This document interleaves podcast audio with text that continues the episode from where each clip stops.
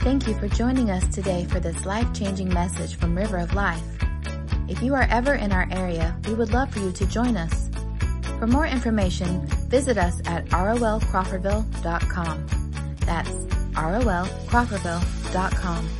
Or download our app in the App Store under ROL Crawfordville. Now, let's join Senior Pastor Henry Jones as he teaches from the Word of God.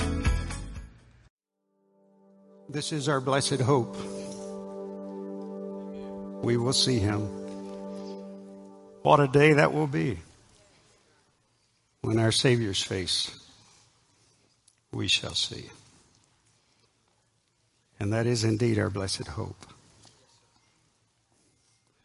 One of my favorite stories is about a parakeet named Chippy. And I'll just tell you the story. Chippy was uh, just a happy parakeet. Life was good. In fact, he was just peacefully perched in his pen, singing away. But then something happened, and he never knew what hit him. It all began when Chippy's owner decided to clean the cage out with the vacuum cleaner. She pulled the attachment off the end of the hose and put it in the pen. And things were going well at first, but then the phone rang, and so she turned to pick up the phone. And that was when she heard this strange sound. Phone. She dropped the phone, gasped for breath, turned around, and Chippy was gone. She dropped the hose, turned the vacuum cleaner off, opened it up, tore the bag open, and there was Chippy. Stunned, but still alive. But because Chippy was covered with dust and soot, she grabbed him up, rushed to the bathroom, and turned the water on and stuck him under the water. Only to realize in just a short time that Chippy was cold and shivering. So she did what any compassionate pet owner would do.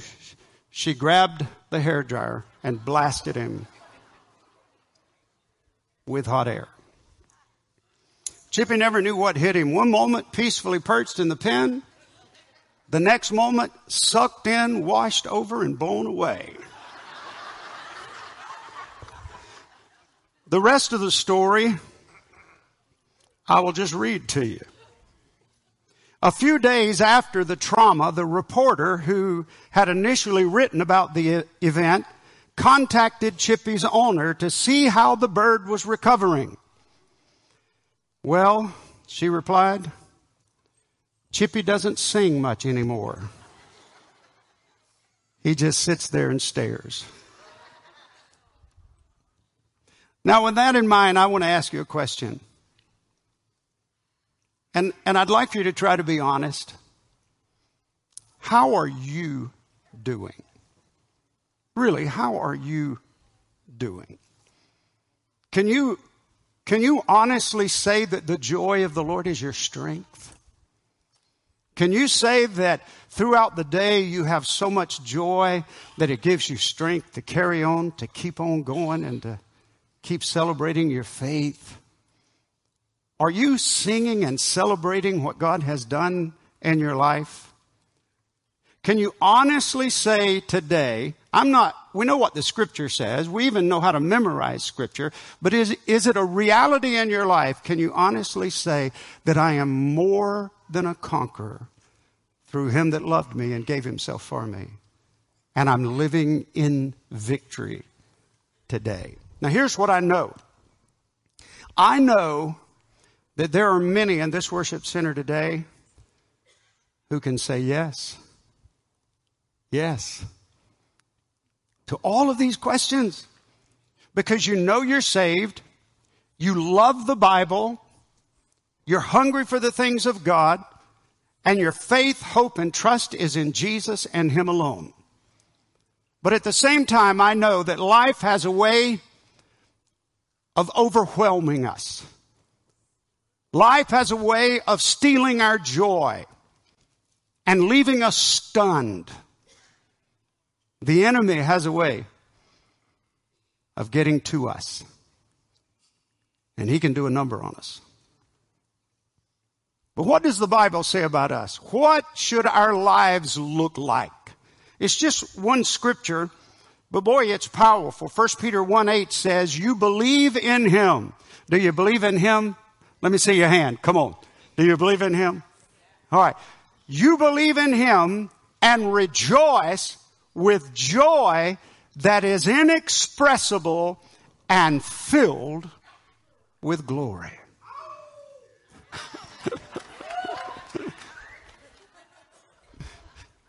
My joy level just went up a little bit. Wow.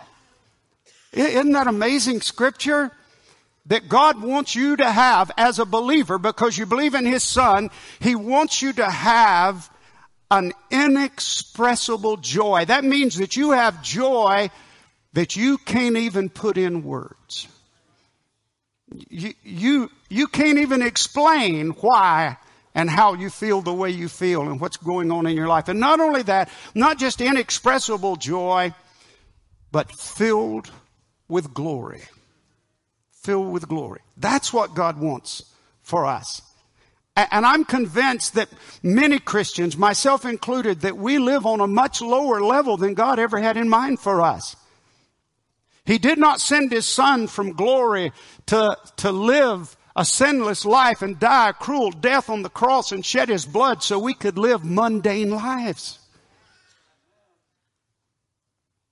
But many times we let the enemy steal from us and take from us that which God had in mind for us. I want to share with you three things today. These three things, I hope you'll write them down. They're real simple. But there are three things I want you to know. And I'm, I'm not talking about just with your head, but know with your whole being. That if you will know these things and they become a part of your spiritual DNA, who you are every day of your life, I'm telling you, you can get to a place where there's joy and you can't even explain it where there's glory all around you. Now, the first one is just this. Know that Jesus is your Lord and Savior. That's number one. You can't bypass that, can you? I'm talking about coming to a place in your life where you absolutely positively beyond any shadow of a doubt, you know that Jesus is in your heart, that you've been born again, that you've had a life changing experience. I'm not talking about hoping that you're saved. I'm talking about knowing that you're saved. Until you can nail that down, you can't move forward. You're going to be in a one dimensional cycle your whole life trying to figure out whether you're saved or not. So number one is just make absolutely sure that Jesus lives in your heart and that you've had a born again experience. Some years ago, I felt led of the Lord to visit a man that lived only a few miles from here. He's in heaven now. But I went to visit him, and to be honest with you, I was a little bit intimidated uh, by him. And I was nervous, but the Lord told me to go and to share the plan of salvation with him. And so I went to his house. His wife told me he was in the backyard. He was sitting at a picnic table. I went back and sat with him, and I said, The Lord told me to come talk to you. He said, Okay. I said, I want to share with you the plan of salvation. Is that okay? He said, Yes. And so I just probably uh, was too nervous to slow down. I mean, I just went right through the plan of salvation. And when I got all the way through the plan of salvation, I said, would you like to pray and receive Jesus as your Lord and Savior? He said, yes. So I said, I'm going to lead you in a prayer and you're going to pray this prayer and Jesus is going to save your soul. He said, okay. I led him in the prayer. He prayed the prayer. When it was all over with, I was smiling from ear to ear. I stood up, I hugged his neck. I said, congratulations. Welcome to the family. He said, thank you for coming. I left. The next Sunday he showed up in church. I gave the invitation. He walked down the aisle. Man, this is working the way it should work. I stood before the congregation and I was so proud and I said, I stopped by his house. I shared with him the plan of salvation. He prayed the sinner's prayer. He trusted Jesus as his Lord and Savior and he got saved right then and there. I was with him when he got saved. He just reached over and took the mic out of my hand. He said, you weren't with me when I got saved. I'm on the spot. I said, I turned to him. I mean, we're having a conversation in front of the whole uh, congregation. And I said, I went by your house. I shared with you the plan of salvation. He said, yeah, you did. I said, and I led you in the sinner's prayer. He said, yes, you did. I said, and you, you asked Jesus to come into your heart. He said, yes, I did. But I didn't get saved then. I said, okay, are you saved? He said, oh yeah. I'm saved. And uh, I said, Well, when did you get saved? And he said, About an hour after you left.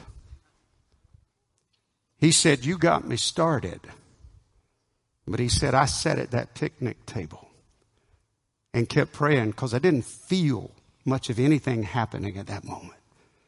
But I kept praying and I kept repenting and I kept calling on the Lord. And he said, about an hour later, I had an amazing experience with God. And the Lord Jesus came into my heart and became my Savior. I tell you that story today because I want you to understand a prayer will not save you. Baptism will not save you. Church attendance will not save you.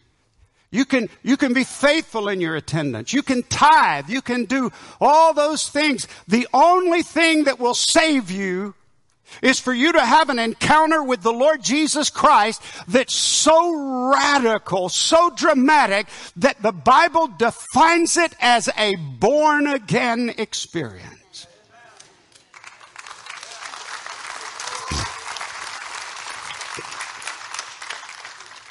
I can almost guarantee you there are some here today who think they're saved.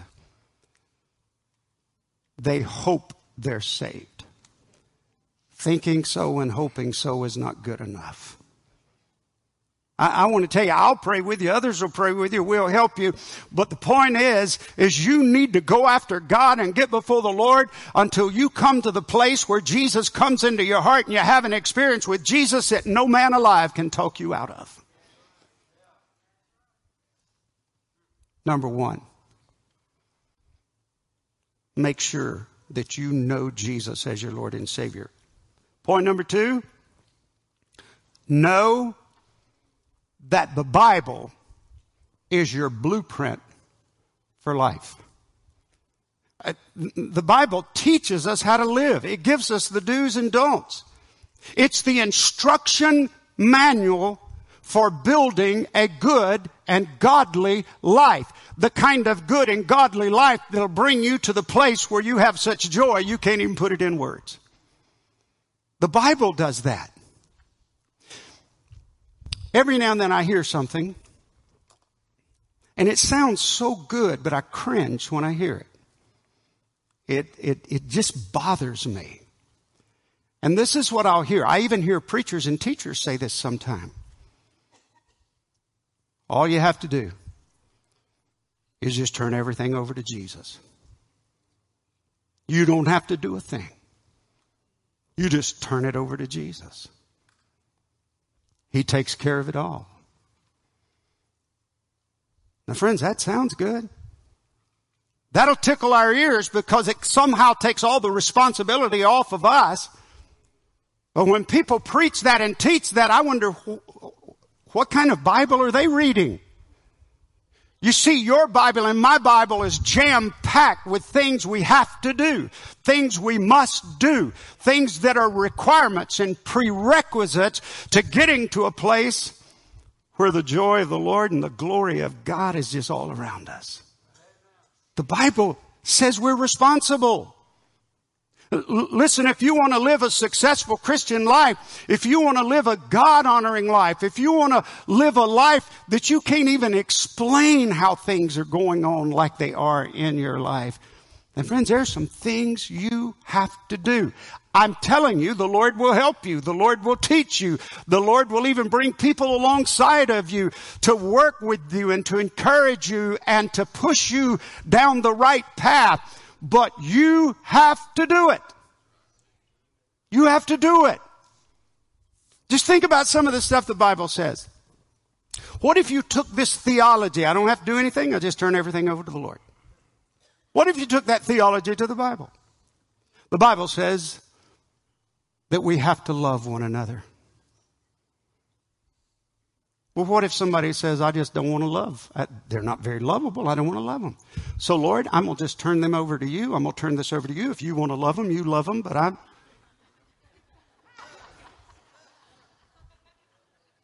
I don't have to do anything. I, my preacher told me I didn't have to do anything. I live by grace. It's all you. It's none of me. Now grace is wonderful and I know we're saved by grace through faith and that not of ourselves. It is the gift of God, not of works lest any man should boast. But once you get saved, you're just getting started. And the Bible is your blueprint. And you get in the Bible and you follow it and you do what it says do. Every now and then I run into somebody who, who's a, uh, I call them go it alone Christians. They don't like church. They don't like the singing. They especially don't like the preacher. And the Bible says, forsake not the assembling of yourselves together as the manner of some is, but exhort one another so much the more as you see the day approaching. That's what the Bible says. But if you take this theology, you can say, you know what? I can go to my, my boat or I can go to my deer stand or, or I can work in my garden. You know, I don't have to do anything. I just turn it over to the Lord. Lord, if you want to go to church with those folks, you go down there. Cause it's all you and none of me. I don't have to do anything. Are you beginning to see how ridiculous this is? We have responsibility. We have obligations. We have to pray for one another. We have to share our faith. We have to forgive those who have hurt us and sinned against us. All of them. We have to forget, we have to be generous. We have to be givers. All I'm doing is just going down the line of the blueprint that's been given to us. These are things we have to do. We have to say no to fleshly lust. We have to say no to things like anger and vulgarity and lying and stealing and laziness and pride and arrogance. We have to say no to sin and the Bible tells us the things that are sin. We have to say, if there's, if there's one statement in the Bible that sums it all up, it's this. The, the Bible tells us that we can't just be hearers of the word, but be what? Doers of the word. It's not enough for me to preach it to you. It's not enough for you to hear it from me. It's not enough to sit under a teacher, memorize it, or anything else you want to do. It comes down to where the rubber hits the road. You actually have to do it. You pick up the Bible. I don't have to do anything Christianity is not even close to being biblical. That's not even close. If a man would be a soldier, he'd expect, of course, to fight. And he couldn't be an author if he didn't try to write. If a man would be a hunter, he must go among the trees, and he couldn't be a sailor if he wouldn't sail the seas. So it isn't common logic, doesn't have a real true ring, that a man to be a Christian doesn't have to do a thing. Come on. Come on.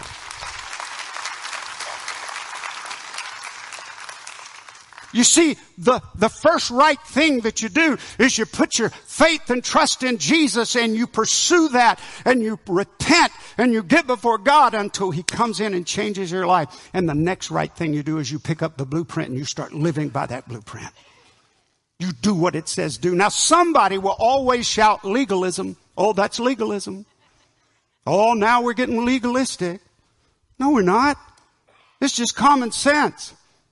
Is a contractor, is a builder being legalistic when he builds the house according to the blueprint? Or is he just trying to do what he needs to do to make it something beautiful and comfortable and something he can be proud of? Oh, I'm, t- I'm telling you. telling you this morning, we have a blueprint.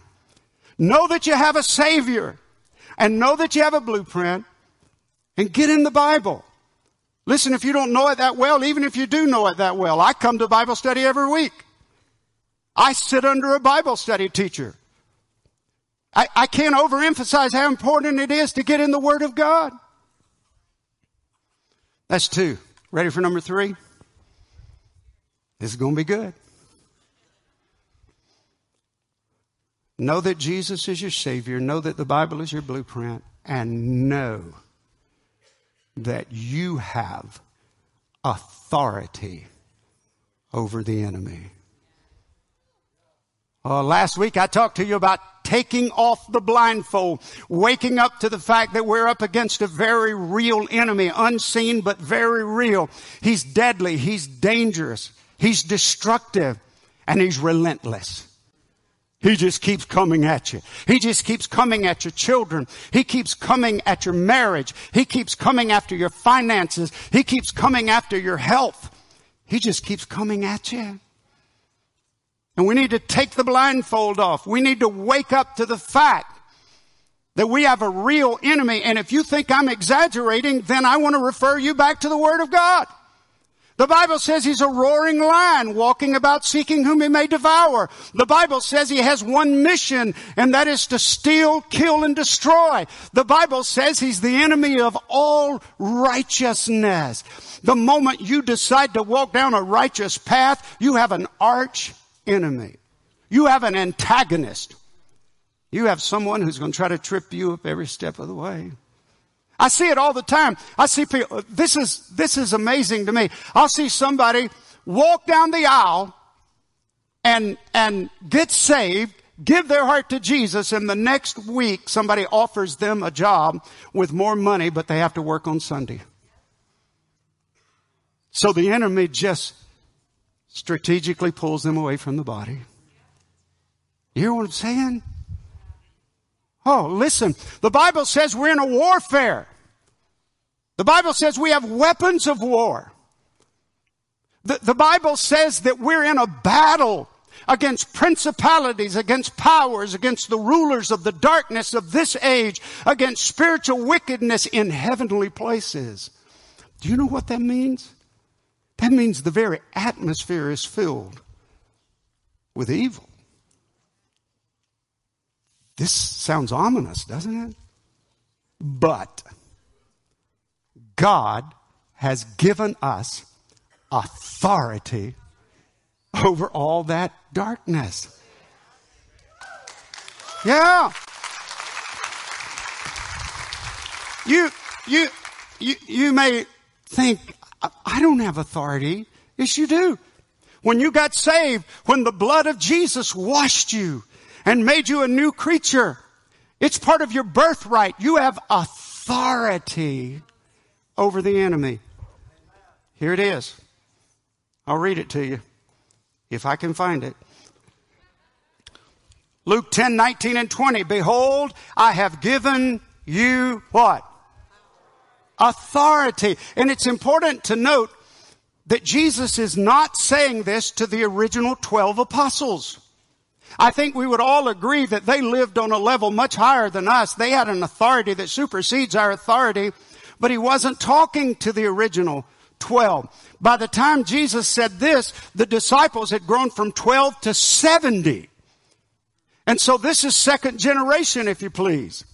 And, and, and he's talking to these 70 that have gone out and they come back amazed at how much authority and power they have. And listen, he says, behold, I have given you authority to tread on serpents and scorpions and over all the power of the enemy and nothing shall hurt you. Nevertheless, do not rejoice in this, that, say it with me, the spirits are subject to you. I guarantee you there are people here.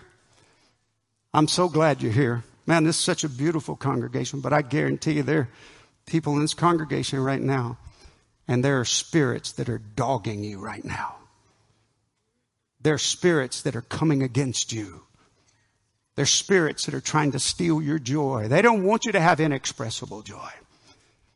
And what you need to hear from me, from your pastor, from spiritual leaders is this. God has given us authority. The spirits are subject to you. Now, it's also important to understand the difference between authority and power. Demons are powerful, uh, amazingly beyond our uh, uh comprehension. They're powerful, but we have authority over them. There's a difference between authority and power. I'm going to ask uh, Officer Andrew Addington to come to the stage. By the way, would you just join me? Don't, don't we just, don't we love our officers here? Stand right here, just facing me. You can just, you can, you can face me. All right. Now I, I I'm gonna, I'm about to share something with you and you're never to forget this. In fact, you're to be reminded of it every Sunday as long as you come to this church. You ready? Every Sunday you'll be reminded of this. And every Sunday you're to have a reminder of what authority is and power is. Now, Andrew, he's a big guy. There's nothing wimpy about him. He's, he's strong. But I can tell you in just a few minutes, he's going to do something that's absolutely amazing. He's going to step out in that road, and cars are going to be coming. And what do you do when you want them to stop? That's all he does. He doesn't beg, he doesn't plead.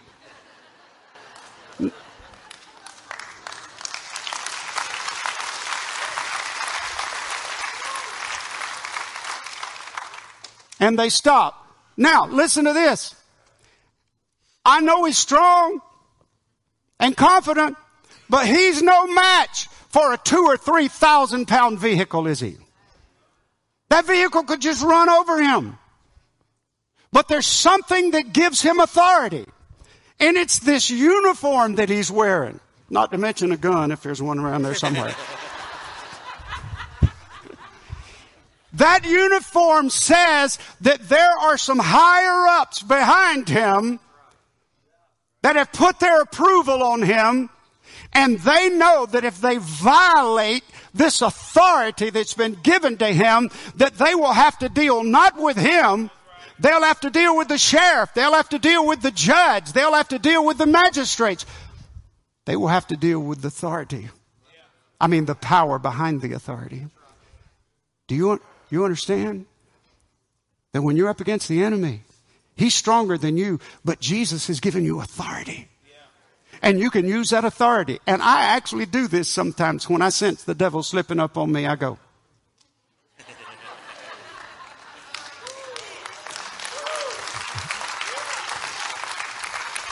The devil understands sign language. I'm confident of that. And so, so in a little while, you're going to go to pull out this parking lot and you're going to see Andrew out there. And he's exercising that authority.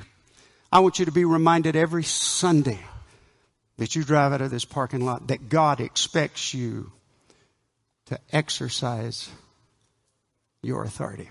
Thank you, my brother. Thank you. I appreciate you being here. Uh,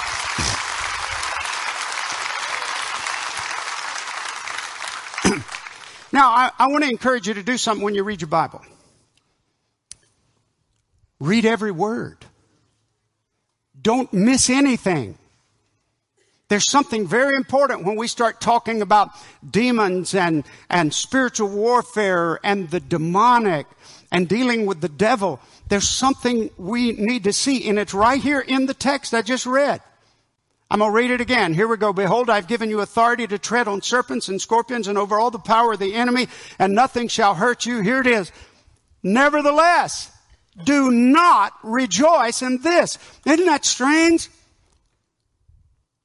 That we have We have authority over demonic forces. The spirits are subject to us. We can get them out of our homes and off of our children. We can constantly, and we should be driving them back. But Jesus said, you cannot rejoice about that. This is what you rejoice in. That your name is written in heaven. That your name is written in heaven. Now, what is Jesus saying here? What's the point? Here's the point. Darkness can never be our focus. He gives us authority to deal with darkness, but it can never be our focus. The light and love of God has to be our focus. And God's given us authority to deal with the enemy when he shows up. I was hesitant about saying this, but I asked Brother Charles, and so if you don't like this, Brother Charles, my counselor down front, kind of gave me a thumbs up on this. Please listen up. There's one thing we don't ever want in this church. We don't ever want demon hunters in this church. We don't ever want one person in this church to become a demon hunter or to feel like that they have been appointed by God to point out all the demons and always casting. We, every time I've ever been in a church that had a demon hunter, they ended up doing more damage than good. We don't want one demon hunter in this church. We want God chasers in this church who keep going after God. And when the enemy shows up, and he will show up, you just keep chasing after God, use your authority, drive back the powers of the enemy, resist the devil and he'll flee from you, and just keep going after God. Our focus always has to be the light, not darkness. Don't, don't get infatuated with the darkness. Don't do that. I, I have something else I want to share with you because, in fact, I have so much. I just, it would take me hours. So you don't rejoice in your authority. And here's something else I want to share with you. Don't assume that because something happens in your life that's unpleasant or difficult or hard, don't assume that that's always, just because you don't like something doesn't mean it's the devil. Sometimes it's God. Sometimes the Lord Himself will lead you through a valley. He'll even put you in a dark place because He knows that you'll shine the light. Help somebody else out. I learned this a while back. Um, uh, probably 10 years ago, I had surgery, I had cancer surgery. My cancer came back. So, three or four years ago, uh, I had to go through radiation. And I think I went through 36 days of radiation. And I'm just, I, I was really discouraged. I really was. I'm serious. I got to go through radiation. And, and, and I get up there. They got everything ready. I got up there, and the first day I got up there, this guy hands me a gown. Says, go in that room, take everything off, put this gown on and then go in that room, pointed to a room. I thought, oh, is there anybody here who likes those hospital gowns? Man, I believe a demon designed those. I really do. I believe a demon designed those hospital gowns. I, I heard somebody say one time, they say, now I know why they call it ICU.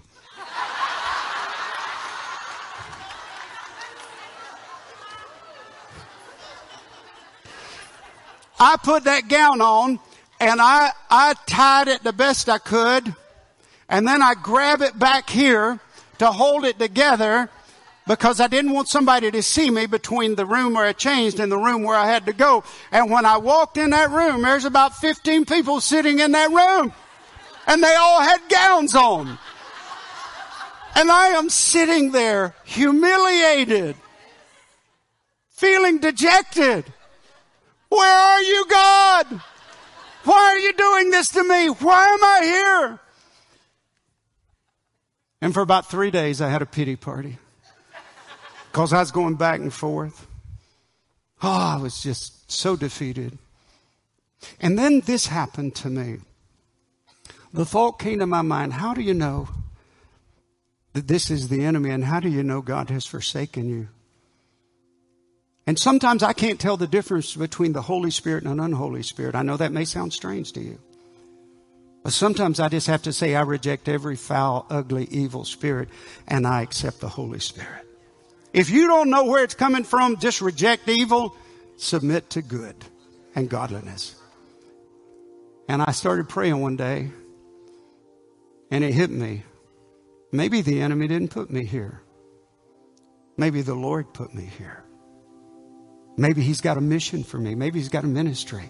I knew what I would do immediately. When I got home that day, I got me a big old bag of those crosses, and the next day I went up there and I got my gown on, but I took my crosses with me.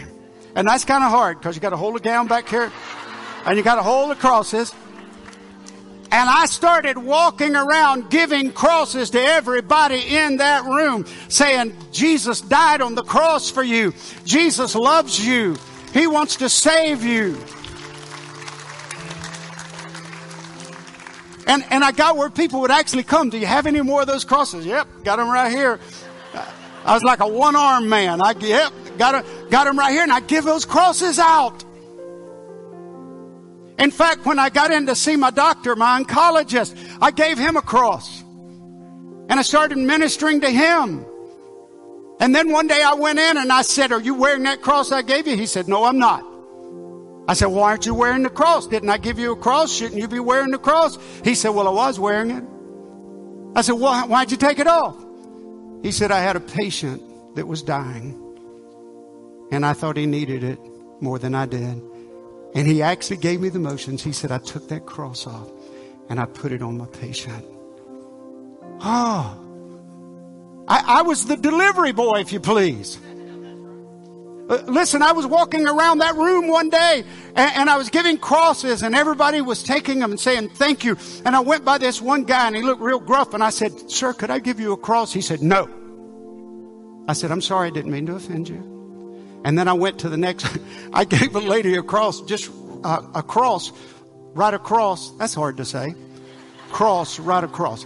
I gave, I gave that lady and she jumps up and hugs my neck.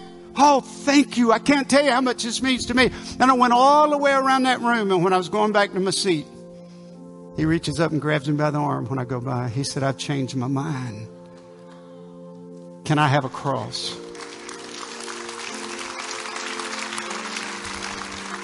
And I know of at least one lady that was there and I gave her a cross and I prayed with her and ministered to her and she went home to glory not long after that.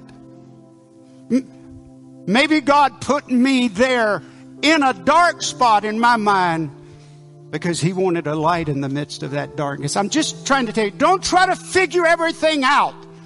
Just keep submitting to the Holy One. Keep rejecting evil. Keep chasing after God and let God use you. I tell you, when I look back on that radiation experience, I don't look back with shame and humility. I look back with a smile on my face. I want to ask you to pray a prayer with me today. Can we just pull it up on the screen? We call it the miracle prayer. Here's what I want to tell you about this prayer. And that is that if you'll pray this prayer, I, by the way, I pray this prayer almost every day of my life. Where I kneel and pray, I have it right up on the wall and I pray this prayer. If you're not sure of your salvation, this is a first step in the right direction. But there's something in this prayer I want you to see. But I want us to read it together. And we'll stop a couple times, but would you would you read with me? Lord Jesus, I come before you just as I am. I am sorry for my sins. I repent of my sins. Please forgive me. In your name, I forgive all others for what they have done against me. I renounce Satan, the evil spirits, and all their works. Let's stop right there. I pray this prayer daily. And when I get to this part, I renounce Satan, the evil spirits, and all their works. I try to get real sensitive to the Holy Spirit. I pray over my children. I pray over my grandchildren. I pray over you. I pray over the staff. I pray over the board. And, and, and let me tell you something. There's some good stuff going on in this church. And, and our board members are going after God. And we've got teachers, and I've never been in a church where so many people love the Lord and, are going after God. I'm telling you, we're making the devil mad. And I want to be part of your defense. And, and, and I want you to be part of my defense. I want you to be rebuking the enemy on, on my behalf. I want you to be saying, take your hands off our pastor. He's old and weak and he needs help. I, I, want you to be praying for me. I'm praying for you. But I pause right here and I exercise my authority. Now, is there a right way to do it? I don't I don't think, I think you just do it. The Bible just says resist the devil and he'll flee from you. And so there it is. I renounce Satan, the evil spirits, and all their works. Let's pick up right there. I give you my entire self, Lord Jesus, now and forever. I invite you into my life, Jesus. I accept you as my Lord uh, and Savior. Heal me change me, strengthen me in body, soul, and spirit. I love this part. Come, Lord Jesus, cover me with your precious blood and fill me with your Holy Spirit. I love you, Lord Jesus. I praise you, Jesus. I thank you, Jesus. I shall follow you every day of my life. Amen. I want to tell you, by the way, you can find that prayer on our app if you if you go to ROL Crawfordville. Isn't it time that we make absolutely sure that we've been born again? Solved once and for all. I know that I know that I know that I'm saved. Isn't it, isn't it time for us to pick up our Bibles again and read like we've never read before? This is my blueprint for life. And isn't it time for us to identify an enemy and say, no, I'm taking authority. I reject that in the name of Jesus. Would you bow with me? Father, uh, bless us as we make decisions at this time. If there are those who need to join this church, I pray that today will be the day. I pray, Father, that if there are those who need to say yes to you and, and trust you as Lord and Savior, that this is salvation day. This is the day of conversion. I pray, Lord, that will happen. I pray, Father, that you will turn our attention to your word like never before. Oh, Lord. And Father, I pray that a holy boldness uh, will well up within us as we begin to step into the authority that you have given to us, that we can drive back the enemy, the opposing powers of the enemy. And I pray that great victories will come out of this service today. In Jesus' name. Amen. Thank you again for watching our message from River of Life. If this message has touched you today, or if you need someone to pray with, contact our office at 850-926-1200 or email us at info at. We also want to encourage you to visit us Sunday mornings at 1030 or Wednesdays at 7 p.m. Please visit us at rolcrawfordville.com for more